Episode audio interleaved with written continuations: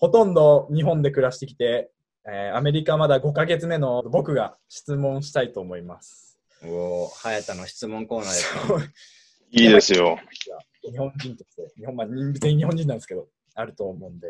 まず、その、うん英語一番上手くなる方法って言ったら喋ることですよね、多分。うん、もちろん。どうやって友達が作れるのかなっていうのをまず最初に聞きたいですね。どうやって友達を作るはい。山ちゃん行く？いいよ。まあ、前ラジオにも投稿したからまだわかんないけど、あ、してない、まだ。俺はね、まあ、高校から入って英語もできない中で、一応ね、日本からお土産を大量に持ってったのね。ああ、なるほど。うん。そんなん別にあの安いものでいいのさ。ハイチュウとかさ、ちょっとなんか日本のお菓子とか持ってって、で、そっから話題が増えるから、めっちゃ美味しいじゃんみたいな、うまいっしょみたいな。で、そっから話題も盛り上がるっていうのがまあ一つなんだけど、はい。まあ、それもあったけど、とりあえずね、あの、俺は面白いやつでいたいと。面白い、そうですね、やっぱり。で、やっぱ注目されたいと。はい。っていうのがあったから、あの、覚えたてのほやほや下ネタワード、英語の、もあう連呼しまくって、なんだこいつ面白いじゃんみたいな。まあ結構それが俺素だからさ、結はい。構普通に下ネタ連呼するような人だから、それがまあストラテジーとしてあったから。なるほど。そう、あの、下ネタは世界をつなぐじゃないけど、なるほどね。ええ。俺の場合はそれでもうどんどん輪に入ってで俺まずもう来て俺はい。日本人とは関わらないようにしようって決めたの、そうです仲悪いとかじゃなくてもう日本人だけで話してたの、まあ、伸びないから日本。はい。日本語ずっと喋っちゃうから。だから、まあ俺はこうこうこうしたいからはい。日本語は喋らないと。はい。でも別に全然仲良くするしあの月1とかで飯に行くけど俺たちはそんな関わらないで自分たちのグループとかを作って英語喋れるようにしようぜって俺の同期でまあ2人ぐらいいたんだけど、はい。はい1人かな。あのグループに入った子がいたんだけどその子に言って、はもう英語英語っていう生活にしてえーあ、最初にもう、最初に？た、。最初に言ったちょっと知ってたからああ、なるほど。お互いもう話さないようにしようぜってでお互い会うとき別に英語でいいじゃんって、はいで別に月1とかでみんなで飯行くときは日本語でええけどみたいな感じにしてたなるほど。いや、それは、そうですよね。やっぱり日本人といったら喋りたくなっちゃう。喋りたくなっちゃうし楽だしさ楽そうですそんなん月1でいいじゃんぶっちゃけなるほど。うんいや、シンさんはどういう方法で友達をバンバン作っていったんですか？で、俺も前若干、まあ、なんかあれか、俺たち一回やり直しちゃったからさ、なんか全部消しちゃったりして、まあ一回話したことなんだけどさ、こういう話。えー、なんていうのかな。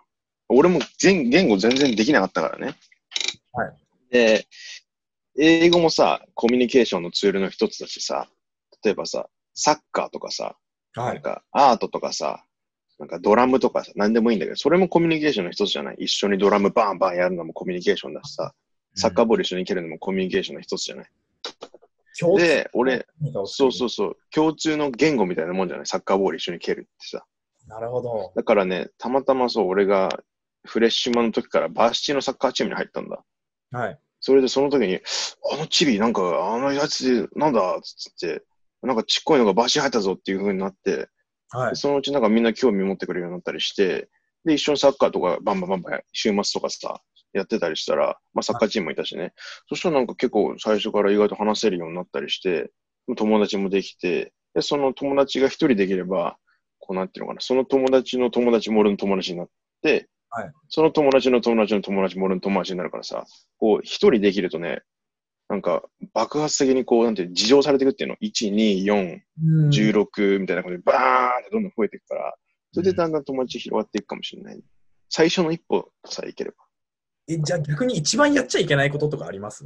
絶一番やっちゃいけないこと、対られるな。えー、っとね、うんこれちょっと言い方を間違えるとあれだからちょっと待ってね。えーっとね、ゲームをする子っているでしょ？全然いいんだわ。みんなで例えばさ、サッカーゲームの FIFA とかあるじゃん。あれやったりさ、するのすごいいいと思うの。4人とか2人とかみんなでできたりしてる友達でさ、交換交換やったりして。けどこうね、自分の部屋に入って、あの、パソコンゲームみたいなやつあるんじゃない俺もよくわかんないんだけど、なんか、バババババババみたいなやつ。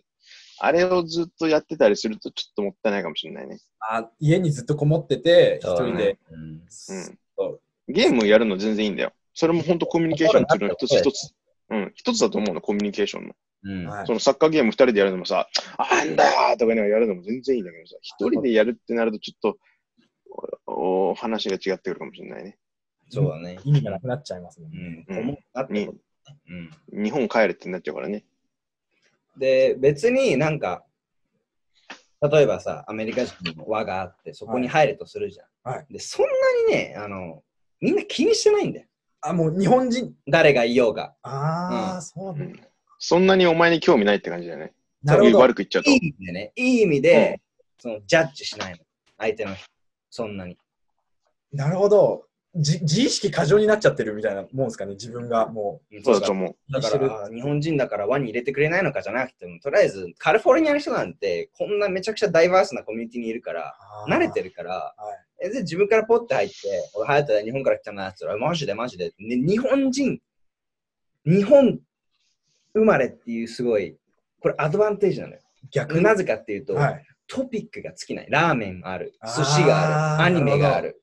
何でもあるじゃん、結構。そうですね。これはちょっと結構俺も、あ、よかったなと思ってたあ日本人を武器に、むしろ。ああ、逆にちょっと思う、ちょっとね、それトリッキーで、はい。日本人がやっていうのが武器ってなるって言ったじゃん。逆に言うとね、アニメとかって俺全然知らなかったの。ゲームとかも結構正直あんま上手くなかったの、そのシューティングゲームとか。アメリカ人めっちゃ上手いのね。日本人のくせにアニメ知らないとか、それも意外と武器になるんだよ。あ俺それだ。ああ、いじられるんですか、逆に。そうそう、逆になんでお前知らないのって。え俺、ドラゴンボールとナルトぐらい知ってるけど、他はちょっとワンピースわかんねえわってなると、お前日本人だべっつって。ここここでね、逆転の発想すると意外と面白い。だから俺、あの、20歳までお恥ずかしいことに寿司が食えなかったんですよ。お前クソだな。そうで、それでめちゃくちゃいじられた。おめえ、日本人なのにナショナルフードの寿司食えんのかみたいな。うんそう、これ意外とね、使えるこの逆転の発想面白いよね。欠点をもう武器にしていくみたいな。それでさ、あの、なんか寿司パーティーみたいな高校であったのよ。はい。寿司パーで言うたら、ちょっと来てよって言われて、俺知らないわけよ、寿司の作り方なんて。そうですでね、。生まれて初めてアメリカ人のおばあちゃんに寿司の作り方を教えてもらった 高校でなるほど。これもこれで面白いじゃん。そうですね。な日本人なのにみたいなるほど。な。なのに作戦結構いいよ。そうそうそう。いやー逆に知っとかなきゃいけないことってあります？うんあ、でも、ひ日本について。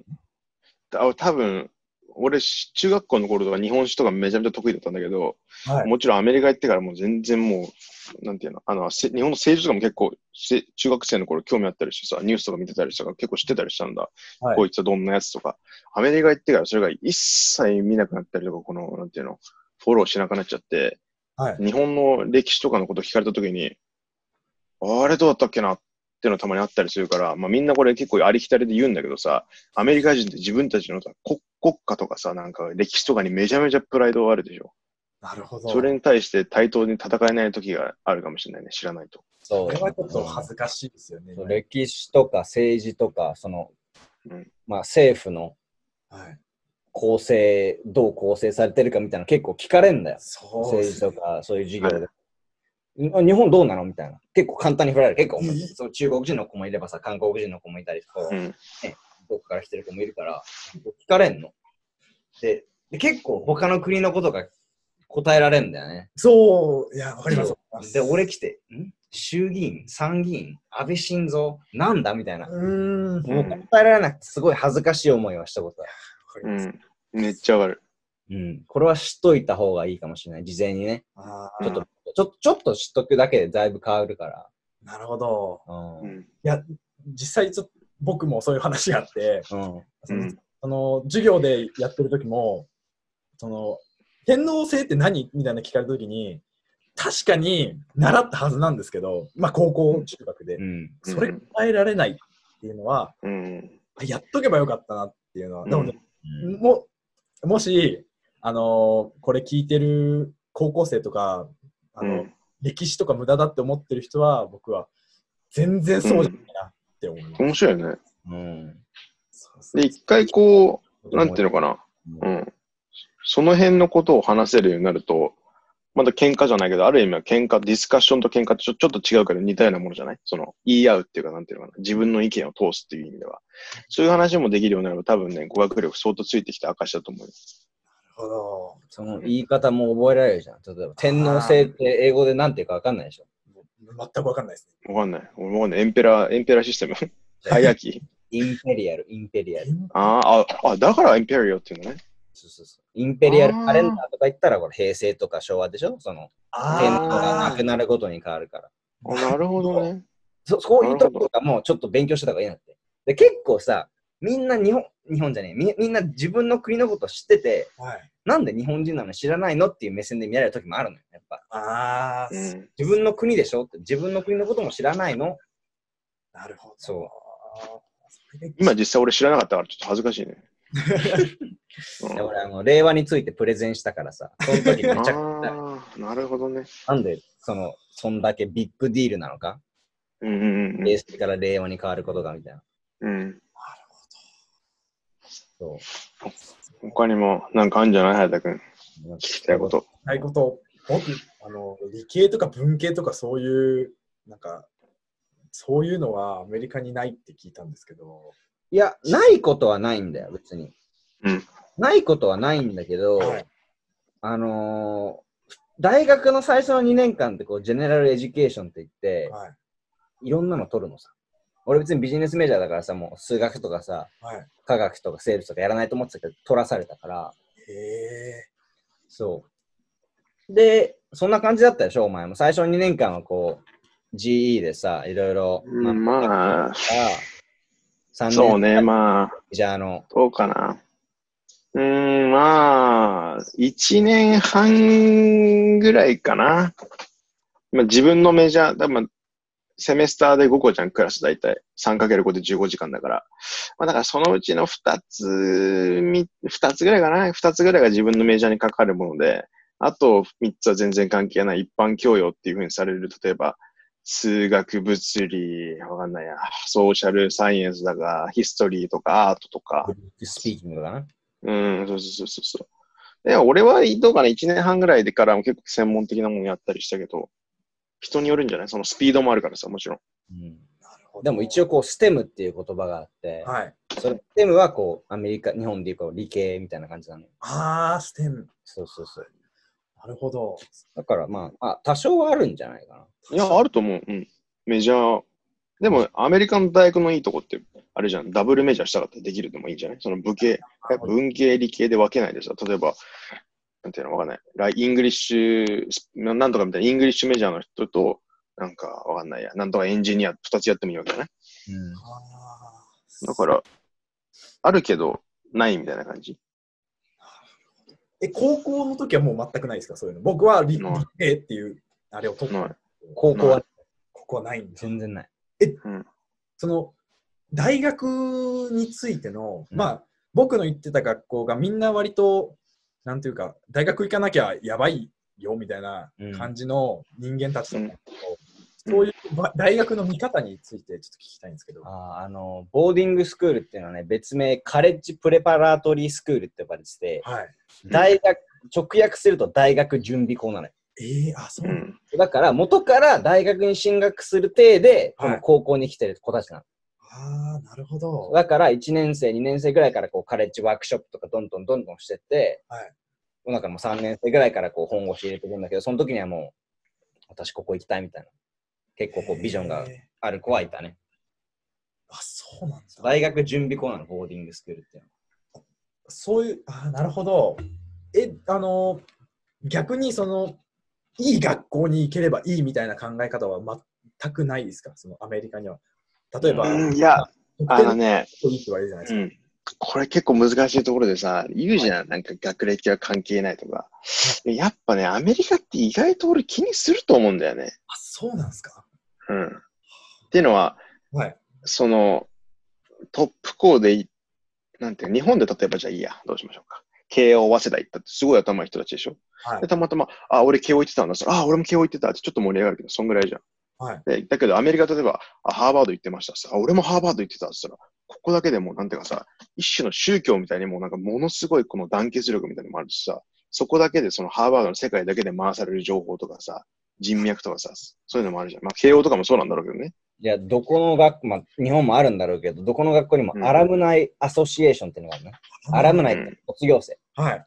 で、そこの、その縦の関係もすごいの。えどこにもあるの。で、例えば、うちの学校、例えばね、はい。まあ、名前はちょっと出さないけど、あの、そこの alumni association の人が、 job fair みたいなのを開いてくれて、あそこでこあ、多少、有利に？そうそうそう、取ちょ、ちょっとそこはある。あだって、 LinkedIn にもそこのページがあるぐらいなんだから、どこの学校行ってましたか？って言ったら、その、例えば俺の大学を出た人が働いてるところがこう出てくるみたいな。へで、ここの、この会社には何人ぐらい働いてるよみたいな、その、俺の学校出身の人がみたいな。意外と学歴社会っていうのは、学歴っていうよりも、社会っていうか、あの、なんなんだろうね。同じ学校を出た者同士の絆が強い。ああ、そう、それ言いたかった。あの別に、ハーバード行ったから、はい。こいつ、なんかちょっと、なんか、性格あれだけど、採用みたいなことじゃなくて、はい。そこ、そのハーバード同士の絆が強い。なるほど。そうそうそう。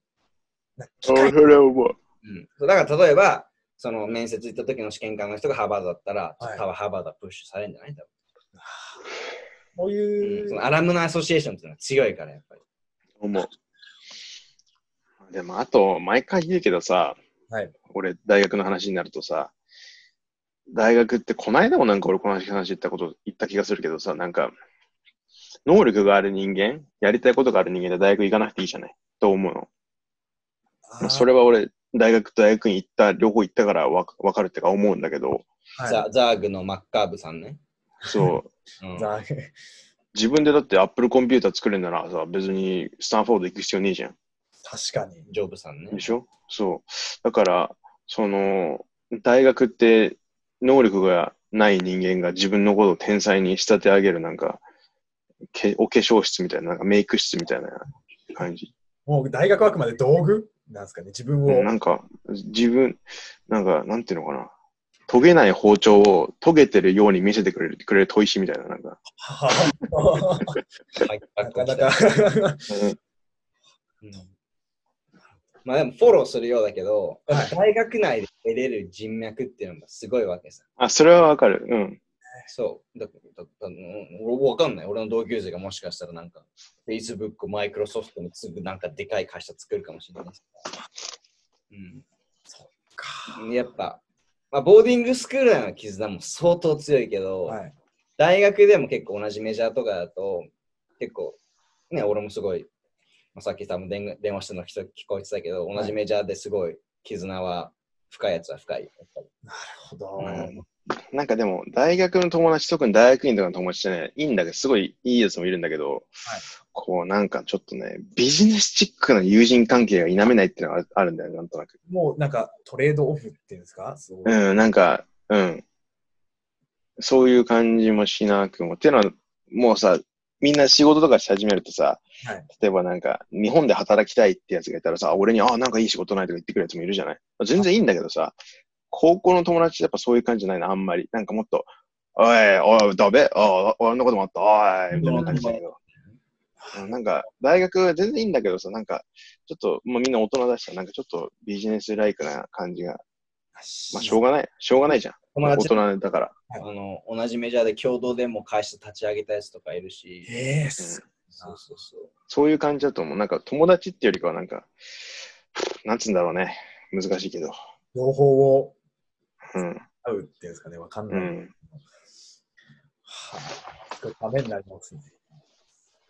全然何でもお答えしますよ、基本的に。これはどんだけ長くても多分、ためになるかどうか知ら。うん。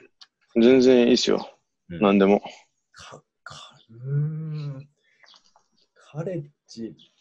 多分今の今日のこの二人のを話してることはね、他のゲ,、ゲストスピーカーとか会社に呼ばれて行ったりするときって、結構コンプライアンスきついからね、言えないことはあるわけですよ。ああ、多少。今、今もコンプライアンス多少ありますけど、はいほぼあれなんで、結構言えないこと、ワークショップとか言えない。あの、結構い言えないことぶっちゃぶっちゃけてるよね、結構言えないことね。大学生活は多分もうお話しされてますもんね。全然何でもいいっすよ。そんなにしてないんじゃない？大学、いいよ、全然ジェネラルな質問全然いい。広げるのは我らのここなんで。じゃあ、なんだろう、全然思いつかないな。大学は何のために行くのか、そんな質問は。何のために行くのちょか今の話にちょっと被ってくんじゃない？今ほんとちょっと前に話した話に若干被ってくんじゃない？その、なんていうのか、例えばさ、はい。研究者、あなたは研究者ですと。なんかバイオエンジニアでなんかこの、なんかわかんねえや。俺も全然知らねえから、この生物の、このウイルスの細菌の勉強したいって言ったらさ、どう考えても高卒でどっか行くって不可能でしょ。大学入ってさ、PhD みたいな研究室みたいなのやんなきゃさ、絶対そんなことできないじゃない。けど、例えばじゃあいいや。あ私は、ソニーに勤めるコンピューターエンジニア、ソフトウェアのなんか働く人になりたいですって言ったらさ、別に高校の時点でもできるやつが全然いるわけだしさ、はいそれでソニーのところで働きに行ったシシリコンバレーだってどこでも雇ってくれる人っているわけじゃん。そういう人って別に大学行く必要ないと思うけどさ、逆に俺らみたいな技能がない人間は大学に行って技能があるように見せなきゃいけないじゃん。あうーん。ーえじゃあ、そういう、多分日本から留学で、なんなんなんていうんだろう留学を目指してる人もいると思うんですけど、どういう人がアメリカの大学の留学に向いているのかっていうのはうーん、見たいですね。なんだろうね。こういう、すごい熱意がある人なんか、英語が大好きな人とか。英語はもう関係ないと思うんだよな。まあ、あの、いや、これ分かった。あ、来ればうん。いいと思うんだよ、別に。あの、なんてごめん。なんなんつった今聞こえない。いや、来たい人は全然来て、うん。来た方が絶対いいと思うし、うんやっぱりうん、ね、こう人種のるつぼと言われてるぐらいだからさ、はい。うん。そんなとこから人がいるのさ。やっぱ俺のた友達の中だけでも多分結構何十カ国もいると思うし、そうっすよね。でやっぱり勉強だけじゃなくて、こう大学に行くっていう動詞じゃなくて、こうなんかもっと勉強するみたいな、大学行く意味。あその勉強するっていうのは、例えば理科、数学とかじゃなくて、ーはい。他の国のこととか、他の国の考え方とか、なるほど。視野を広げるみたいな。そうそうそう、あの、すごい、俺も視野が広おいろんな考え方ができるようになった。はあ、なるほど。うん、本当に。だって一つのこう、ね、物体 A がありますとするじゃん。はい。でインド人からの見方、はい。スウェーデン人からの見方、はい。スペイン人からの見方、俺ら日本人からの見方があるわ。はい。で同じ時もあれば、みんな違う時もあるから、うんそれってすごい財産だなって思う。違う方が得られるっていうのが。そう、あこういう考え方があるんだもの。あーそういうのを知りたい人は、ぜひ来た方がいい。ぜひ留学留学目指してる。うん。うんだ全然、みんな来てほしいと思う、俺は。全然。。シンさんはどう思いますか？いや、俺のイメージよ。来てほしいっていうか、なんか来たら、もう完全これ俺の偏見だよ。はい完全偏見ね。イメージだけど、まあ俺も多分そっちのタイプなんだけど、結構オンとオフが激しいからさ、やるときってもうほんとクッソみたいな何もしないけどさ、はい。いや、やらないときはクソみたいにやんないけど、やるときは結構バーってやっちゃう方なのね。多分アメリカ人ってそういう感じが強いと思うの。日本人ってどちらかというと勤勉でさ、はいなんか毎日30分国語を勉強して、毎日30分算数やって、毎日30分なんか歴史やってみたいな、こう、こコツコツコツコツ多分生きるあれでしょ？はい。それだとちょっとね、アメリカに一人で来ると俺メンタル飛んじゃうと思うんだよね。飛んじゃうんですか？どういう時、うんで逆に日本日本にいると、そういうコツコツコツコツ、まあみんなやるわけでしょ。みんなやってさ、遊びに行こうとか言ってさ、日本で原宿でなんかこう、例えば日本語話してなんかカフェ行ってなんかクレープ食ってコーヒー飲んでみたいなことできるってさ、ストレス発散できるでしょ。はい多分アメリカの大学に来てそれやっちゃうと、一人のね、本当アメリカの大学って。あそうなんだ。だからね、ブチッと行っちゃうと思うの。どっかで。もうストレスたまりでね、た多分に逃げ出して帰ってくる、あ、逃げ出言い方悪いな。えっ、と、ちょっとやりたくなくなっちゃって、日本に帰ってくるって人のが、あ、傾向があるような気がするっていうのは、あの、やらないときはもう徹底的にやらなかったし、もう酒飲んで、もう寝て、なんか騒いでみたいな。でもやるときはガーンみたいな。いや、やるときは本当一日中誰とも話さんでも朝ごはん食べて、家で図書館行って勉強して、お昼ご飯食べて勉強して、家帰ってシャワー浴びて、はぁ、寝ようと思ったときに、ああ、誰とも今日俺話してねえわって時ももちろんあったし、だからね、多分、そのコツコツコツコツ勤勉に真面目にやる人の方が俺飛ぶんじゃねえかなって今、ふと思った。ななんでそうなると思いますか？なんかアメリカのシステム、日本との違いもそれ。うん。あの、日本だったらいいんだよ。みんな日本人も周りにいるし、発散できるから。アメリカだと多分最初の方とか友達もいないでしょ、多分。そのちゃんと発散できる。特に大学から来た人だったらね。うんだから、だからね、ずーっとコツコツコツコツやると自分を追い詰めてね、絶対パチーンって飛ぶと思うよ。なるほど。だからね、うまくこう、サボる。うまくサボることが長続きして、俺、そう思う。確かに確かに。オンオフが切り替えができる。うまいとやっぱり、うん、やっぱりこう、ね、違う国に住んでるだけでストレスは多分感じてると思うし、日本みたいにさ、はいあ。の10分に1本電車が来たりさ、まあ東京とかさ、はい。コンビニ行ったらいらっしゃいませ、ありがとうございました、お箸はどうですかみたいなさ、はい。そういうのはないからさ、やっぱいろんなとこからやっぱストレスは感じちゃうわけ。で、やっぱり俺も見てきたから、そう、はいちょっとこうね、メンタル的にやられてみたいなのもいたから、周りで。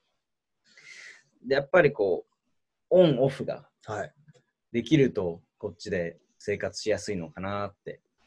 うん。なるほど。オンオフが大事。僕全然できて実際実際俺も1年の、いつだったかな ?1 年目の中盤か終わりぐらいに一回飛びかけたからね。本当？え、1年ってあの、最初に留学そう、大学行って、大学、大学1年生か。大学1年生の、だ留学4、5年目 ?5 年目とかか。の時に、成績を結構は、いい成績をキープしなきゃ自分のやりたいことができなくて、はい結構勤勉に勉強してたんだけど、はい。もう本当オンオフのスイッチがなくて多分ずーっとオンだったんで、ね、それで多分ちょっと爆発しそうになったっていうのはあったよ。え、そそれってどうやって対処したんですか？そのうん、抜くことを覚えた。あと、そんなに頑張んなくていいんだ、いいんだと思って、ちょっと頑張るようにしたら大丈夫になった。なるほど。実際そうですよね。ストレス溜まったら何もできなくなりますね大丈夫。俺、あの、3回ぐらいガス欠起こしてるから。あ、そうなんですか。うんそれはやっぱり何か努力しすぎとかそういうストレス溜まりすぎとか。ゆうたろうの、あ、いいいいの？お前この話、俺も今、あんまこの話したことないけど、お前もこの話していいの？飛んだ話。いつ飛んだ？いつの時の飛んだ話したい3回あります。えだから、えーだから野球がなくなっちゃって飛びかけた話とかもあるじゃん。にガチで飛んだ時の話。それもうん。考えられないっていうと、とそれ、あごめんし、していいの？別に。わかんない。もうここまで来たら俺も自分の話したからお前もするかなと思って。でもでもそれ面白いね。めちゃくちゃ深い回ね。この、この話は違う回でしたらいいんじゃない長くなっちゃう そうだね。から。まあでも、まあみんなそれぞれ飛ぶ、飛ぶとか飛びそうになる時があるじゃん。それで飛んだ後とか飛びそうになった時に、崖から落ちるか、こう崖をジャンプできるか、そこでそれで、帰ってくるか帰ってこないかが決まってくるんじゃ誰しもは絶対一回は落ちるってことですか、ないうん。俺と落ちそうなんだけど、ギリギリでここもう、トム・クルーズ、トム・クルーズ。一緒にパッシブルで。こうやってやって、おい結構、あの、ね、あの、もう先に来てる身として結構オリエンテーションをしたりするのね、はいこれから来る子たちに。その時に結構俺毎回言ってるのが、あの、助けが欲しい時、もうそう苦しくなった時は、はい。助けをもらいに行きなさいと、もう我慢しないで。あこここっちの人言わないと分かんないかあ、ら、そうですね。その溜まってても、言わなければもう普通なのかなって思っちゃうわけよ。ああ、なるほど。それからもう辛かったら逃げていいし、はい。助けも求めても俺無理だわ、みたいな。でい言ったもん、俺先生に。ちょっとマジ無理って本当ですか？あのいやうちの監督とけ喧嘩したって話、喧嘩したんですか？まあ、この後ラジル多分出すんだけど、はい。その時に、その監督の奥さんが、もう俺めちゃくちゃ泣いてて、うわーみたいな。はい。ででで俺の部屋来てくれて、はいだから大丈夫だよっつって、なんかもう、でもその後3日ぐらい学校行かなかった。へえ。もう無理だと思って。で、俺それ知らなかった。うんそうしたら、うちの親父と、もうその時にぶっ飛んでるそれ多分ぶっ飛び1。ぶっ飛び一。ぶっ飛び1。でその時にうちの親父と、ま、あのエージェントで、はいあのいろいろこう、助けてくださった方が一緒に来てくれて、はい親親父からパチン。マジ？一括もらったんですか？うんはあ、そういうもんだよな。頑張れよ、お前。えでもそれが1ですもんね。あと2つぐらい大きいのが。これ話すと長くなるからね。ちなみにいいじゃん僕のグッドビーチは、うんあの、最初に来て、1週間で親が恋しくなって泣くっていう、かわいいね。超超早かったです。僕、あの、親離れしてなかったっていうのを気づいた。はい。すいません。こんなどうでもいい話だって。いやいや、まあ、俺も泣いたから大いいねママ、パパ、ここれはもう、しまいに向かってんのか、それとも次の質問があるのか、どっち？これは、しまいに、いうん、いいよ。や、本当に勉強になりました。これで。いえいえいえ。多分僕だけじゃなくて聞いてる人もためになったことが絶対あるはずなんで、ありがとうございました。ゲストとして呼んでいただいて。ありありがとうございます。がとうございます。どうもです。はい、おやすみなおさいやすみ。なさい。